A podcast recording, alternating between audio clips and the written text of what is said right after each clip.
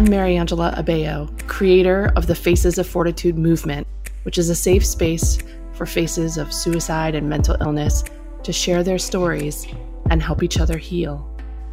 And this is Face to Faces, a conversation series featuring people from all walks of life, exploring the real human emotions we're all dealing with as the world around us rapidly evolves.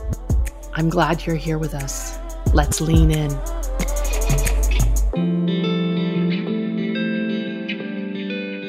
Okay, my guest today is Mariel Hemingway, who's an Academy Award and Glo- Golden Globe nominated actress, BAFTA winner for her performance in Woody Allen's Manhattan, and granddaughter of Nobel Peace Prize winning author Ernest Hemingway. In 2013, she and her family were highlighted in the award winning documentary Running from Crazy, which explored the family history with mental illness and the seven family members who took their own lives. Mariel, I'm so happy to have you here. Welcome. Thank you. Thank you for having me. It's such a such a pleasure. I love what you're doing in the world with this work. Mm. It's it's been a long time coming. We've tried and we've cro- tried to cross paths a few times, and it, you know the world just works in mysterious ways. So I'm I'm happy that it worked. Yeah, totally. It's it's very good. Well, before so. anything, I'd like to ask everybody. Um, how are you doing today? You know, this it's kind of a day by day thing right now in this pandemic, in this situation. How are you doing? You know what's interesting about you saying that is that I sort of really try to focus my life on being present, like the whole idea of like it's not about yesterday, it's not about tomorrow, which is really hard because we live in such such uncertain times that all you can think about is like what's going to do you think they're going to lift anything? Do you think I'm going to be able to go to a coffee shop someday? it's it's right. crazy, but um, the beautiful thing is that because it's a heightened practice because we have to we have to stay home or we can't do what we normally do it's a wonderful opportunity or it's my choice to see it as a wonderful opportunity to say okay today is is a good day you know? And some days aren't. Although i was vacuuming earlier. This sounds so ridiculous. I was vacuuming and i you know the the cord was getting all like tangled up and i and it and it hurt, and it wasn't coming. You know, you're trying to go to other rooms, and I was like, "Fuck!" just like lost it. I thought, hmm, I wonder if that has very little to do with the vacuum and more to do with what's going on in the world. And and I think that that's it's really important to acknowledge those moments of like of losing your shit because it's hard. This is not easy. It's and it's an underlying thing that you can't put words to.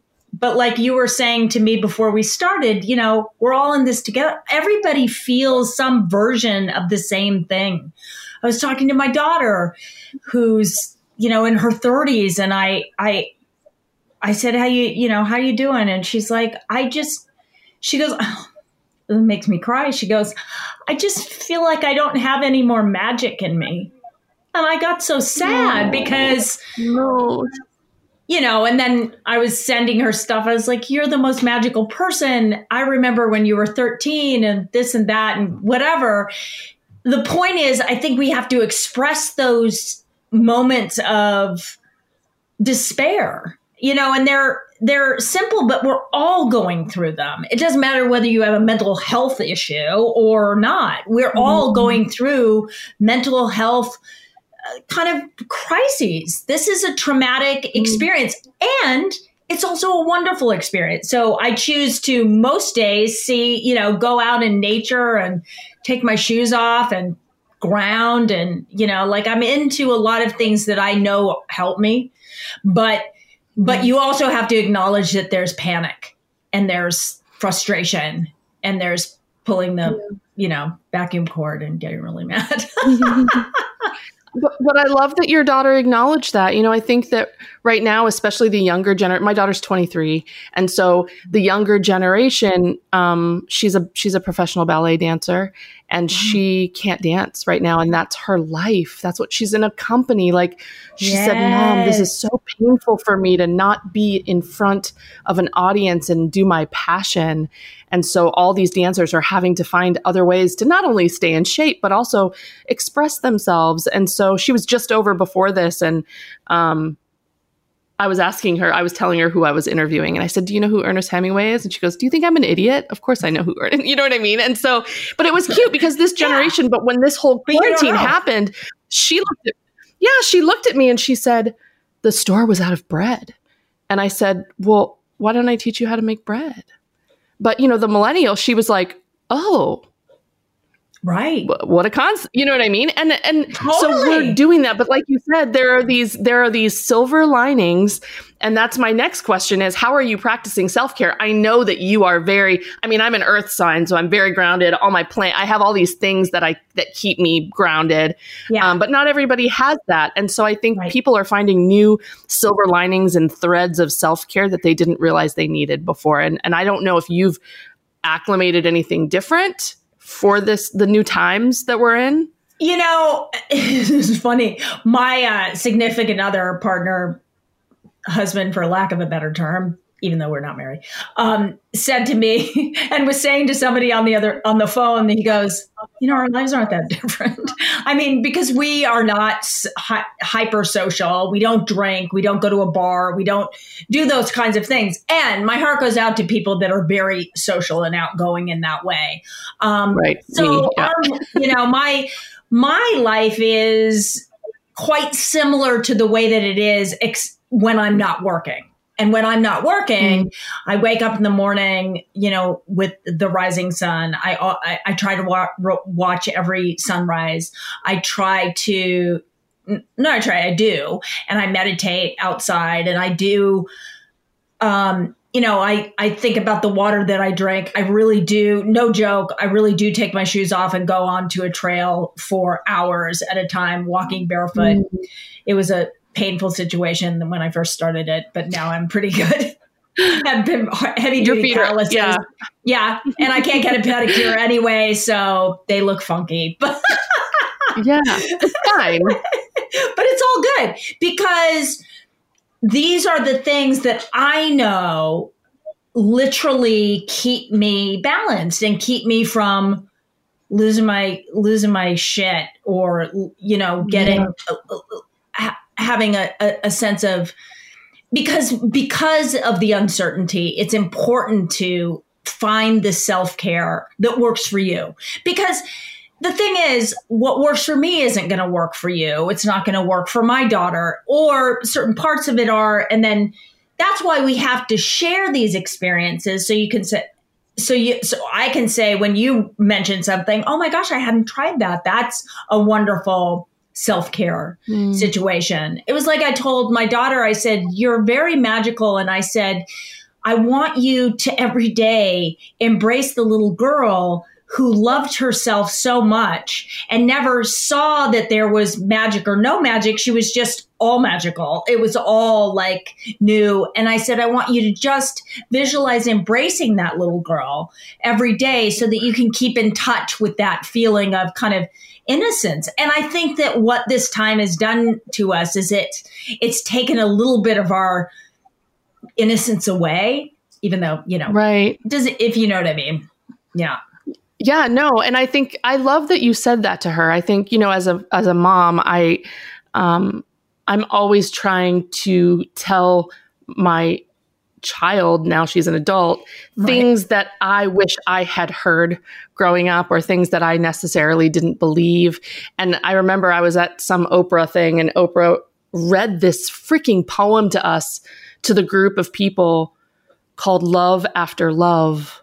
And it's about finding yourself again and befriending that person that you were younger, that you forgot about over the years, and that you put other people in front of.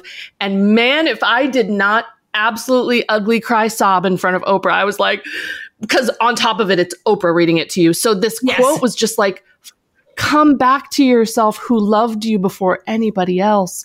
And it was like, oh. And so with my daughter, I try yes. to tell her this. I'm like, befriend yourself take the love notes and it says something yes. about taking the love notes from the bookshelf and read them back to yourself this person yes. that you loved so much in the beginning and it's so beautiful because now we're all forced to have this solo time with ourselves and really find ourselves again. I'm having so much exploration during this time, but yes. it sounds like you're able to pass that along to your your kids. Yeah, it's been really it's really wonderful. That's exactly what I said to her. I mean, not in an Oprah esque way, but I did. None of us can I do said, that. yeah, right. I know. I know. I'm.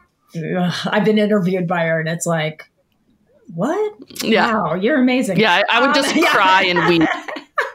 it is pretty profound. Anyway, but I said to her, I said, I because I, I mean, she was feeling unloved. And I said, you know, it's that age old thing. You know, I said, this is cliche mm-hmm. and you're 32 years old. It's not like you don't haven't heard this, but you know, it, it's that it's the very thing that you just said.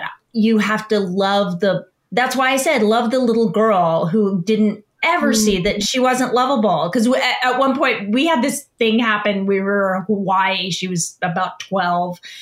And very traumatic. We almost drowned and blah, blah, blah. But it, it was a wonderful family experience because we all got out of it and we were like heroes. and we were at dinner the night after it happened. And we were asking, we were asking each other, like, how do you feel? Like, you know, do, do you love your mom? Do you love your dad? Do you love your sister? And, you know, my other daughter was like, yes, I, I love daddy and I love you and I love my sister. And, and, and then we asked Dree, this is the daughter that I was talking to, we said, so do you love, you know, like, what are you feeling? How do, how are you feeling? She goes, I just love myself. I love myself so much. and she was looking in the mirror at this restaurant at herself.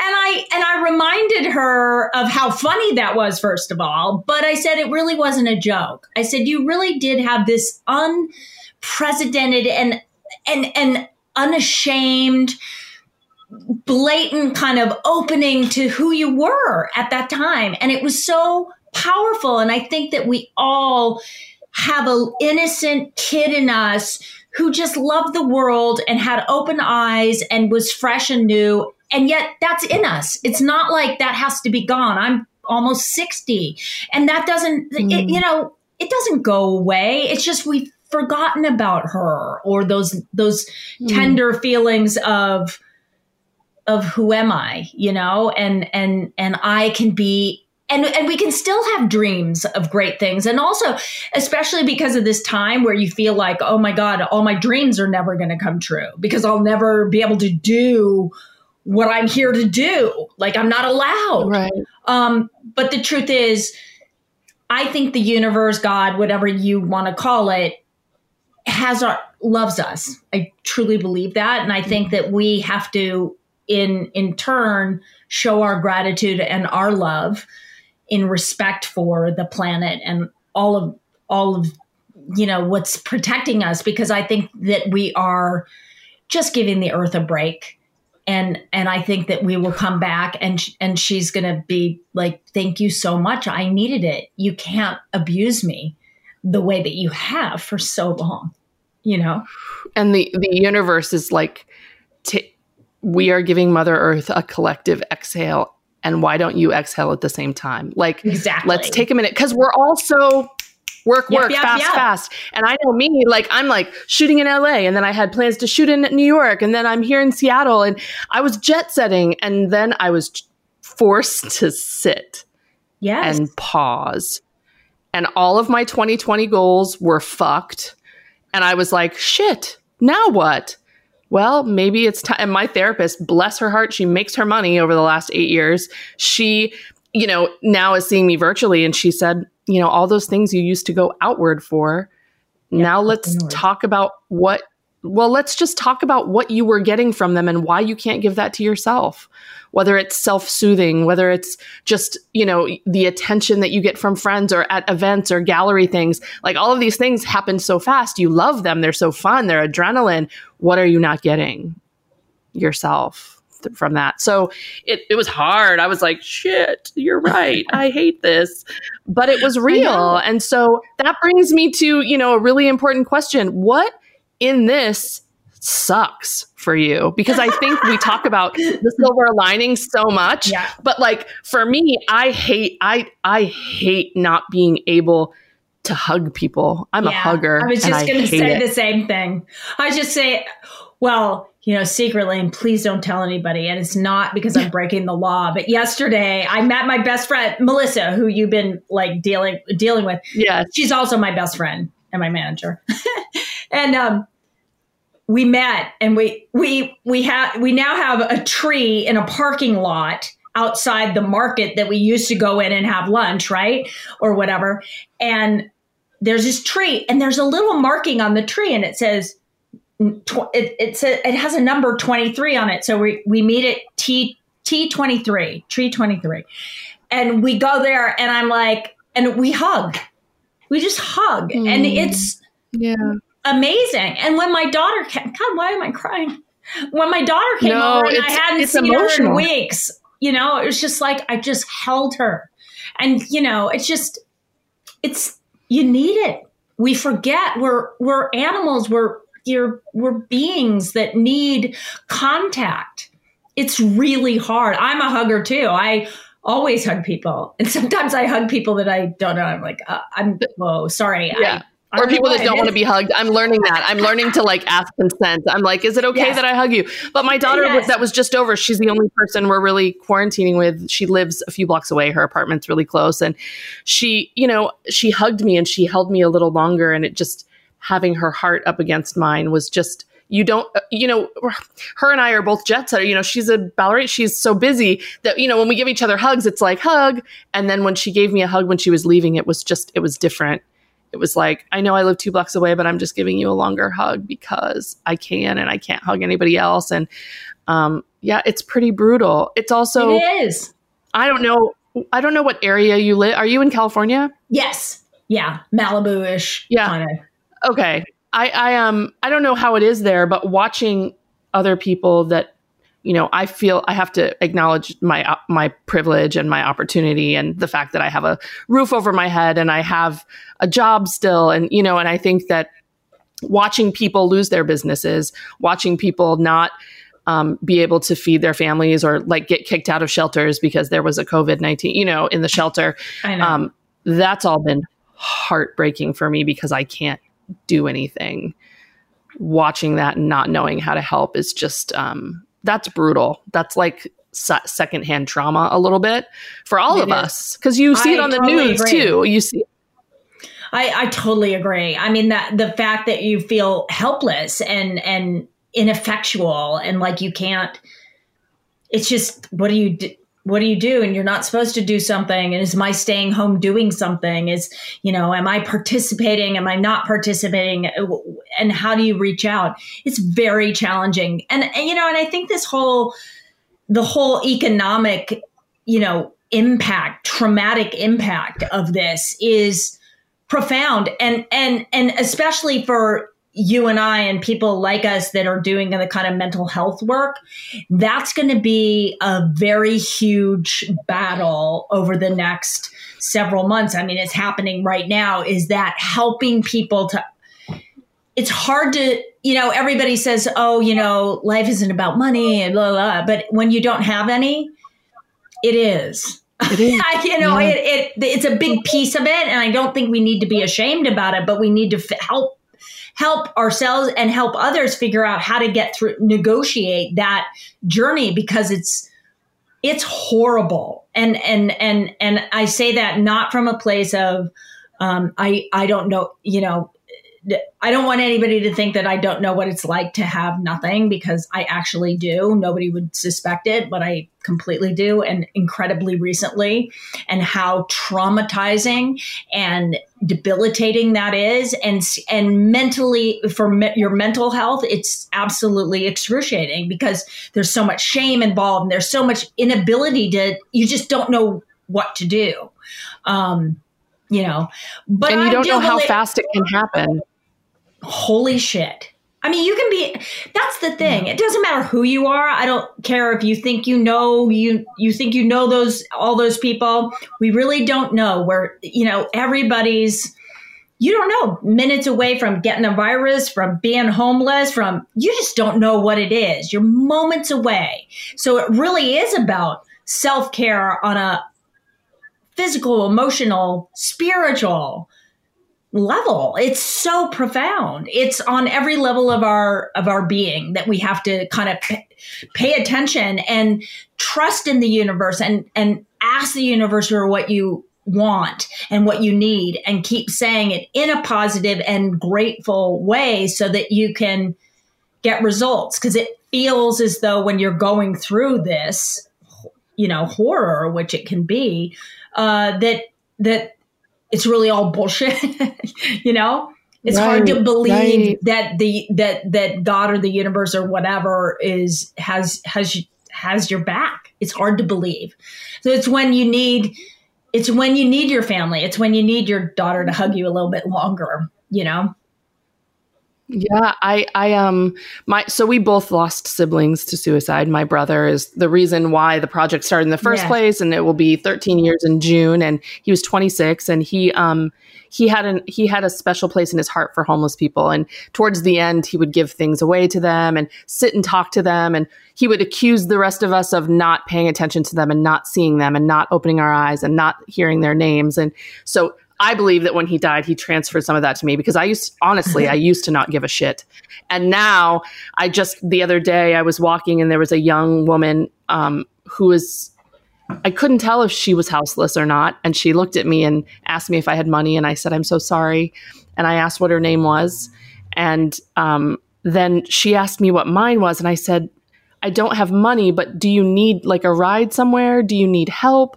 And she said, No, I'm going to stay here. I'm okay. I was in a shelter. I lost my job a month before the quarantine, and I had stayed in a shelter until I could wait for my next check to try to find a place. And then a COVID 19 case came into the shelter, and they had to shut the whole thing down.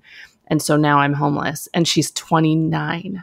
And I just was like, I came home and sobbed because I was like, I couldn't help her. And she, you know, so many of us live check to check. And so that was such a reality to me. And I didn't know how to help her and I couldn't.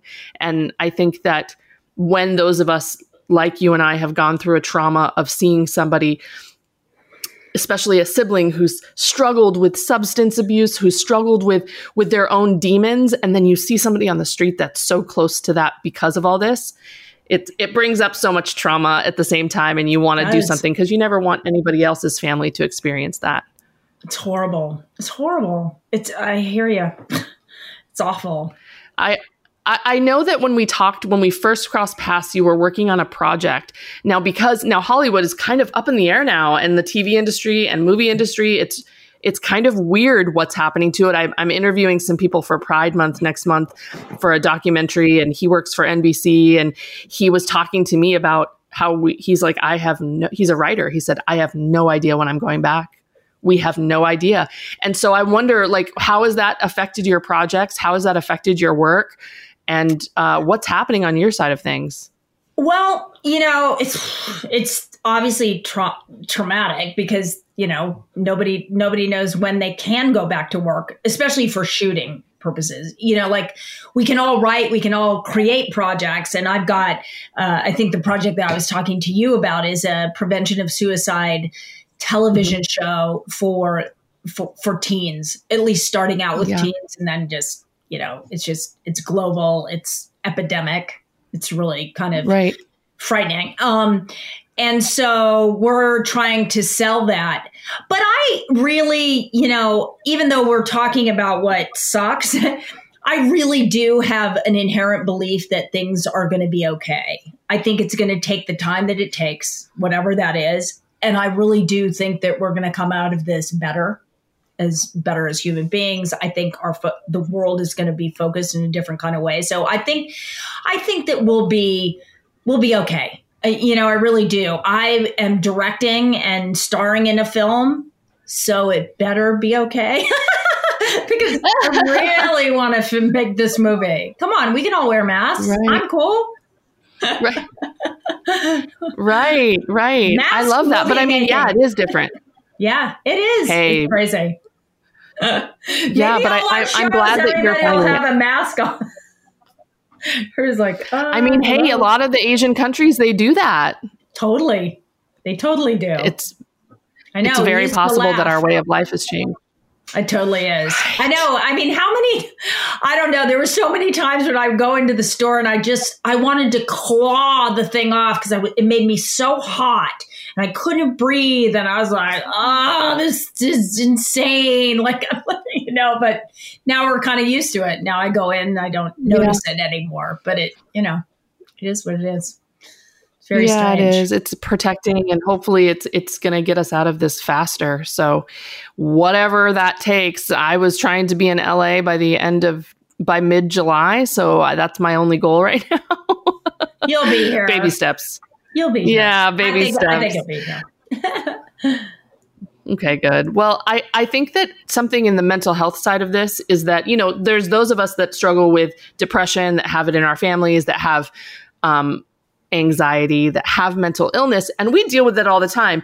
What's happening now in the world is that there are new people that haven't struggled with it before that are struggling with it for the first time because of what's happening. Yes. And so I think it's greatly affecting those of us with mental illness because it's making us go, it's I'm seeing two things with my faces. I think I've shot 170 faces now, and I had half of them coming to me going, I'm struggling even more, which I'm like trying to be there and create a space for them. But then the other half are fascinatingly saying my my roommate has experienced anxiety for the first time and I was able to be there for them for it because I understood what it felt like.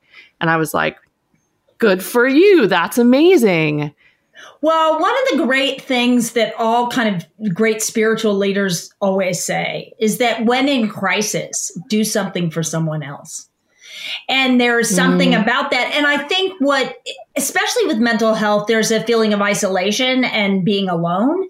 And Right. like, you know, like who, who else, you know, you just don't feel like anybody else is like you or, or like when you're a teenager. That's why I think mental health issues for kids are so, so horrible is because they think you know nobody else feels that way.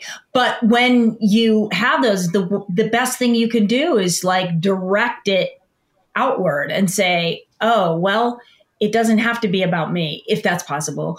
And you can say when you can help somebody it's one of the greatest things to teach you about yourself and it also strengthens your it strengthens your character. It just it, it helps you Right. tremendously. I think it helps bring balance Yeah, I agree. And I think that your focus on teens is so necessary. I think Yeah. right now, um, there's a lot of focus. You know, I don't think Hollywood in general or society focuses on anything until something bad happens. right And um, I do admit that I watched your movie last night, running, or the TV show, Running from Crazy yeah because I just wanted to do my homework.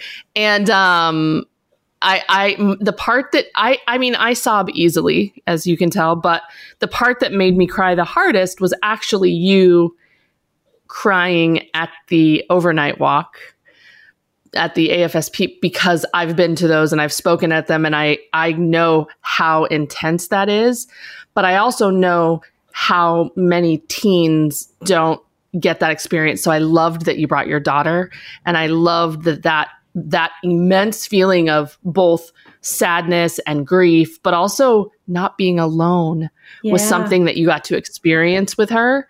And that because you i think you were talking at some point in the movie about her feeling she was talking about feeling distant from it about you know he's not really you know he wasn't really a gra- i didn't know anything about him or you know and and and so there was a little bit of a space there between her Yeah. reality and suicide and i love that you kind of brought that in and she you could tell she got it immediately Yeah. Yeah.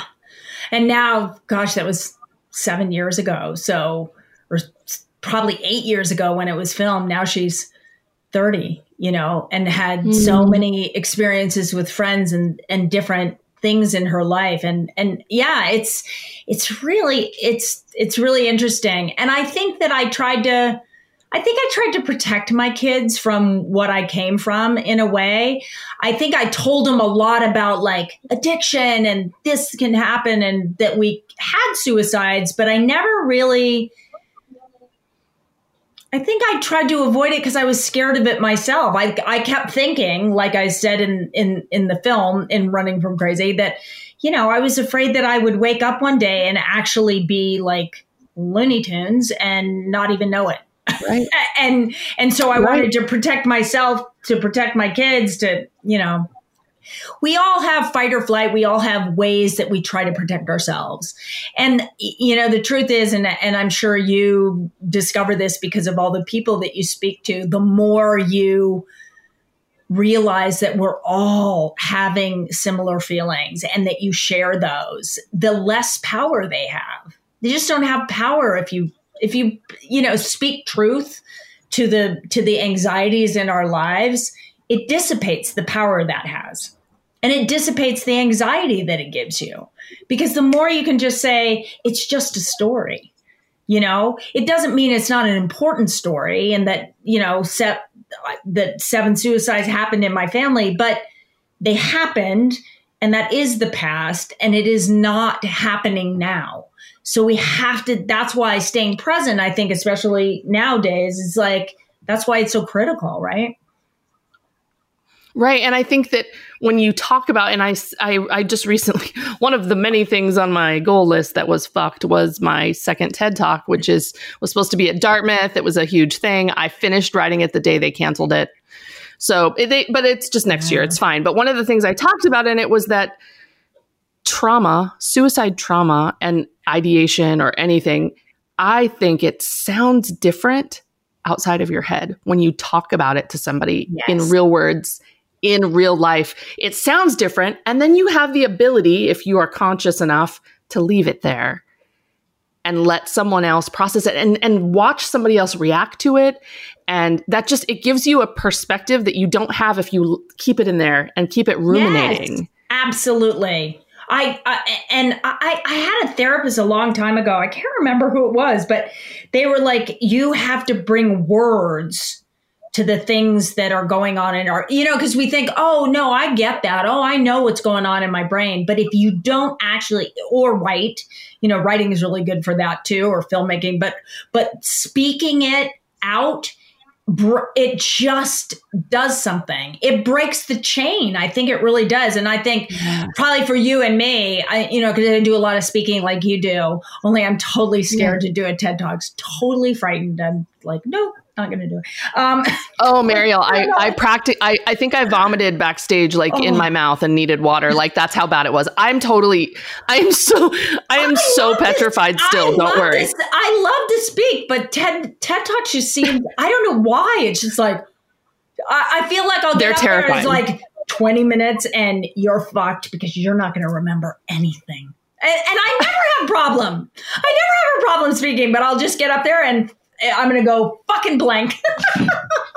Whoops. That's kind of what happened to me. I mean, it's definitely um, it, they they train you so well though, so don't worry. Oh, but do? yeah, oh, it's okay. Yeah, but still, it's yeah. I was like, I'm going to forget everything. Yeah, I'm going to vomit. It's fine. Oh, well, oh, and getting back to what I was saying is that because we speak, you know, we do have that opportunity, and speaking it, it, to a group um, and you don't have to be a celebrity or even have that p- platform but speaking to a group is is it, it, it must be like going to a meeting when you you know there's something about it there's something right. about the acknowledgement of what you're saying to other human beings and it allows them also to process process your story through their own through their own filter, through their own story. And it's so funny. And I, I don't know if you get this, but oftentimes people afterwards will go, Oh my God, you and I have this exact same story. We came from this. And they'll tell me their story. And I'm like, that's ain't nothing like that's nothing like my life. But but that's okay. Trauma finds like, trauma. Yeah. yeah. And it's because the relationship is to the feeling, not to the facts. Mm. It's the feeling. So, you know, if somebody tells me they were raped 72 times, and I'm not laughing right. about that, I, am like, right. oh my God, you know, like, oh my God. But right. That's not, not the saying, same at all. Yeah. But it's not, that's not what they're feeling. They have a relationship to me sharing in truth how I felt. and then and then that's the resonance and that's why i think it's really important for people to share their story it's like doing what you do and for people to be able to get their photograph taken by somebody like you and tell their story and be filmed or whatever it is it's so powerful it's just powerful it's so healing for people because i also like for my show i don't want it to just be sad stories about kids that took their lives or almost took their lives. I want there to be solutions. And solutions aren't like take a pill. Solutions are what you're doing. Solutions are, you know, grounding. Solutions are learning how to eat better, l- learning that you need to right. do different things for your life. It's like your daughter knows that dance is not only just dance and performance, it also that physical exertion for her is her balance. That's her mental health. Right. You know, like if I didn't have my outdoor activities, I'd be I'd be a mess. You know, I just know right. that that's what grounds me. That's what keeps me balanced. And and and the journey of balance is a journey every single day. You don't know. It's like you said in the beginning. How do you feel today? Yeah. You know, today's a good day. I had a good day, except for the vacuum. But but I think that's and and we connect at trauma. You know, I immediately connected with you. It's funny. I I was telling my partner the story of the day that you emailed me about my project originally, and I was like, Mariel Hemingway. Why do I know this name? Why do I know this name? And I did, it didn't. And then I had to go do something else. And I was on the phone with my mother in law. And I said, Mariel Hemingway. I said it under my breath. And she said, um, you know who Mariel Hemingway is. And I was like, no, no, no. And I said, and then I looked it up and I said, oh, I know exactly who that is. And I said, she lost her sister. Because that's where my head went. I knew right. what you had done. I had seen movie, but it wasn't about that. I remember hearing when you lost your sister to suicide, and I thought, that's where we connect. We connected our deepest yeah. pain, all of us. Yeah. And it was like I found a connection to you that was deeper than some movie that I saw. You know what I mean? Absolutely. Absolutely. I can't even tell you. Somebody brought, I had an interview the other day and somebody brought up a movie that I'd forgotten I'd been in. Woo. I was like, I was in that? Seriously? No, come on. but the truth, it's because I don't care because those aren't the real I you know I love making movies it's great but the real experiences are the ones shared by shared by other humans and we share in those you know it's true. You lost your brother. I lost my sister. It sucks right. you know? But yeah there's and and and the sibling loss is very unique to anything else because you lose uh, there's a book called surviving the death of an adult sibling actually and it's it was given to me right after he died and it talks about siblings being you lost a piece of your past your present and your future. They're the only people that can corroborate what your parents did as kids. You can go remember that one time? They're the yeah. only people that can do that. Your current they can see how far you've grown what kind of mother you are what kind of person you are as an adult because right. they know how you were growing up. And then growing up they can see they can see you get married. They can see you become a yeah. grandma they can see all these things. And it's like you you lose part of all three. And and we're not really considered in the grief circle people don't you know I, I remember people used to always ask me how are your parents handling it? But it was never how are you hand you know what i mean? It was like you're a sibling. I don't quite know how to process that. So we'll just ask how your parents are doing or how their significant other was or whatever. Yep. um yep. but it's a weird place for us. So that's why i always connect to sibling loss because i'm like ooh they get it. They get it. They yeah. get it. Yeah. It's different. It's definitely different. And there's a weird kind of like i gotta buck up and be strong i gotta be the oh yeah yeah i'm good no i'm good No, I'm. I got to be there. I got to do all the things. Yeah, yeah. yeah. yeah. um, well, I do. When I come to California next, I do want you to be a face in my project, and we'll, you know, my my. It, it, we sit and we talk in very deep detail, and the camera's just on a on a tripod with a remote, and we don't even see it, and we talk in great detail about the days that we lost and what we experienced on those days, and it's it. just like unpacking and it's it's a lot but it's also really healing to watch someone else process and see how they pro- how I process and it, we exchange these kind of grief processes just in conversation. Yeah. And it's it's healing for me. So I'm excited for that. Well, I cool. I want to end this with my lightning round questions. I like to harken back to James Lipton because he's was one of my favorite interviewers. And so I've created my own, well, one of them is his, but the rest are mine. So my first one is what your favorite swear word is or phrase. Uh, hmm. I think that fuck is really a, is really one of my favorite words. It's sad because I overuse it, so it loses impact. And No, I, that's and not I possible. Don't look like the person that should be using it as much as I do, and I've been using it for such a long time. I remember, I think it was a you know People Magazine interview. I was I was like they quoted they said that I spoke like a sailor or something. I was like, what does that even mean? I didn't even I love that. That's a compliment. anyway, so I think that I love that. Okay, good. Perfect. That's like 90% of the answers to that. So I think I'm going to, at some point, I'm going to edit them all together and do like a funny reel of like curse words and it's going to be all fuck basically, but Aw. it's fine. Um, so what right now during your self-care, is there like a book or a type of music or a movie that you're going to when you're like, this is a shitty day. I need to, I have a cat. Sorry. oh my God. I love it. Oh my god! Those god. of you watching watching the video, there is a cat in it, and they're adorable. Oh my god, so cute! Hello. He's a kitten, but he's, he's very long. Anyway, He's so um, cute. bye.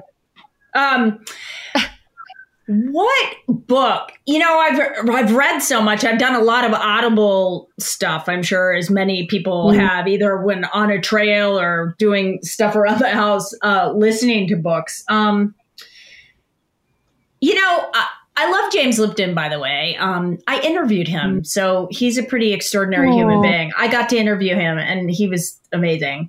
Um, but uh, that being said, uh, I I also like Brian Tracy, who's an older guy, kind of doing Yeah. I know who it is. Yeah, and he has this book called Maximum Achievement, and it sounds. Bobby was reading it, and he was like, "I really want you to read this." I was like, "Maximum Achievement? what? Am I going to go to the Olympics?" I don't, he was like, "No, you don't understand. Just read it." Anyway, I read it, and it was really, it was really good. It was really solid advice to get through life. So that was really good. And then I, um, I think that I like old movies. I, I love t- look. I love all entertainment. It's you know it's been a part of my life mm, forever. Um, but I think that um, older movies and and romances, especially now, it's like Mm. it's so fun to just watch things that make you emotional and you know what's really interesting is some of the some of the movies is like they're almost like projecting things that happen in the future or you can interpret them in different ways. But i just love anything that makes me cry. I love to cry. I just i love a love story. I'm a really good audience member so so i i, I don't know what those movies would be. Uh serendipity Yeah, but I love that. like you know like i just like stupid Yeah. kind of stupid romantic things that take your mind away from Yeah, rom coms. I love that. yeah yeah Good. No, that's good. As long as you have things that you're going to, I love that. Yeah. Um, okay, so I want you to name a few influential people in your life that have inspired you to be who you are today, but they cannot be white, straight men. Only because they have so much power in the world right now. I'd love to bring focus to some females or people of color in Right. general. Wow. Oh, okay. So uh, the first person that comes to mind um, for me is um, he's an artist and he trained me for personal best years and years ago. Black um, penta- uh, no, he was a triple jumper. I think he was. And we kept in contact just through text over the years. And um, he's an extraordinary artist, has an amazing family. Uh, his name is Milan Tiff. And um, he's always been this kind of like point of light out there. And his art is Mm. very surreal and very kind of, it's quite incredible. Um, So I would say that he has inspired me to be because I've known him for a long time, way before mm. the life that I had now. I mean, I was 17 when I met him. Um, and he's been kind of in this super, superfluous way, kind of a part of my life. So that would be um, somebody that I really like has always been there to inspire me. So yeah. um, I, I don't know that. if he's I don't know if he's well known, but anyway. no, it doesn't matter. It doesn't matter. Yeah. that works. Okay, my last question is if you could have lunch with your younger self, what age would you be? What would you tell her? And more importantly, what would you eat with her? Oh, interesting. So I would be 14. Mm. I would be in Idaho. Um, I wrote a book called Invisible Girl, which was my perspective on my life as a child through the eyes of a 14 year old girl. So I have some mm. weird relationship because I think I'm actually only 14 forever. but um, right. what would I eat? Huh. So that's a very interesting. you know, you I ask that because it provokes lots of thought. Yeah. Well, it provokes a lot of thought for a, a girl who, you know, struggled with eating problems most of my mm. most of my younger life. Like I don't have those problems, but that draws up, you know, that brings up that and that was about the time of my life that I started to become obsessed with control because I thought if I could control my food, I could control my brain. I can, you know, like I would go crazy and all that stuff. So I think I would just, whatever the food was, because we ate very well in my family because my mother was an incredible chef, kind of cook. I think I would just look her in the eye and just say, let's just enjoy this Let's not think about mm. it. Let's just ingest and enjoy and really have this moment together. Thank you for that question. So you would en- encourage encourage her to enjoy things and be in the moment a little bit. It sounds like. Yeah. Yeah. I love that. I love that. Yeah, somebody, an interviewer asked me that and on the spot, and I didn't expect it. And I started to sob. and I was like, okay, I want to hear everyone's answer to this question now from the, yeah, for the rest of my life. Yeah, that's good. I might have to write that one down. Well, I'm stealing it. do it, please, please. Um, well, thank you again for being here. I, I would love to tell people how they can find you online and on the okay. internet. Um, what's what's the best way to find you? Instagram, Facebook. Insta- Instagram's probably the best. I mean, I have my Mariel Hemingway official fan page, which is Mariel Hemingway. That's me, right. and that and it's me doing it, so it's not like somebody else doing. Always people right. are like, "Please tell her." I'm like, "What?" Uh, anyway, me, yeah, that's me. But um, Instagram is probably the easiest one because I'm very good at like I love posting pictures outside. So Mariel mm-hmm. Hemingway on Instagram, um, okay, and Twitter and it's marielhemingway.co, C-O, not dot .com. Don't ask me why. It's a complicated issue. Um, and uh, that's about it, I think. Yeah. Wonderful. Thank you so much for being here. I'm excited for us to meet in real life so I can Me too. take your picture and we can finally hug people. Yes. All of that. Oh, God bless us. I know. Soon, soon. soon. Thank you again for being what here. What a pleasure. Thank you so much. Thanks for joining us for this conversation as part of our Face to Faces series. We hope you'll join and support the Faces of Fortitude community on Instagram at Faces of Fortitude, on Facebook at Faces of Fortitude Portraits, and on Twitter as myself, Mariangela Abeo. If you'd like to become a face in the project or join me in conversation on the podcast, or maybe you have an idea for a topic we should explore or a person we should interview, please contact us at booking at facesoffortitude.com. And until next time, please have extra patience and kindness for yourself and others.